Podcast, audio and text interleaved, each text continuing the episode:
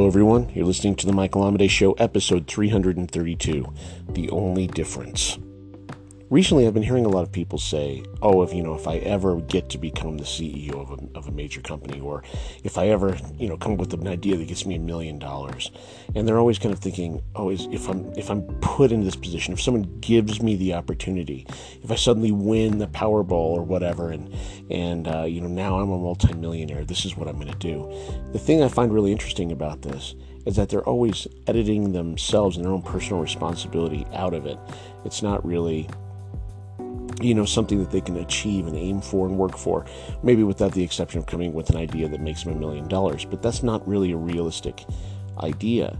The fact is, if you're going to go for something like that to reach that level of consistent abundance, you have to put in a lot of work and go beyond what a lot of people can do.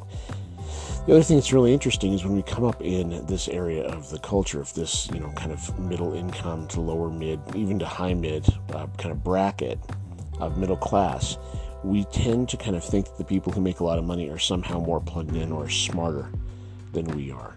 The thing is, if you look at just the basic IQ, it's really kind of impossible that they're going to be that much smarter than us. The fact is, is the people who make the real big money aren't that smarter than us.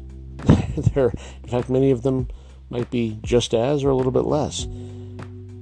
Now, it's one of those things where you could go off on any number of paths here. You could go talking about, well, there's wealth secrets and there's this and there's this and there's this.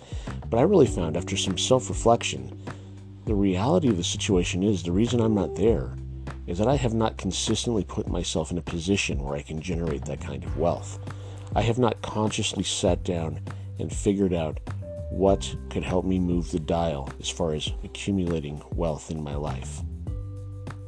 So, because I hadn't made that kind of decision, because I hadn't made that kind of choice, then my chances are basically zero. It's the same as me sitting there and waiting for someone to drive up in a car and hand me money. So, really, the thing I need to do, and the only real difference I see, is that these people actually set a goal, they get crystal clear on it, and then they really take massive action instead of sitting there and biding their time. They're actually playing the game, and they may fail over and over and over, but if they're smart, they'll learn every single time they play the game. And it starts getting easier and easier, and they start getting better and better. And that's the kind of game, especially if we're talking about building abundance, that's the kind of game we want to be playing. If you have any thoughts, I'd love to hear them. Send me a message, michaelamidei.com in the contact form.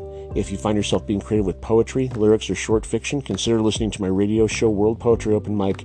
We broadcast every Friday at 8 p.m. Mountain Standard Time. You can find us at worldpoetryopenmic.net. But for the uh, next episode of this podcast, it'll be tomorrow. So until then, keep living authentically, keep living creatively.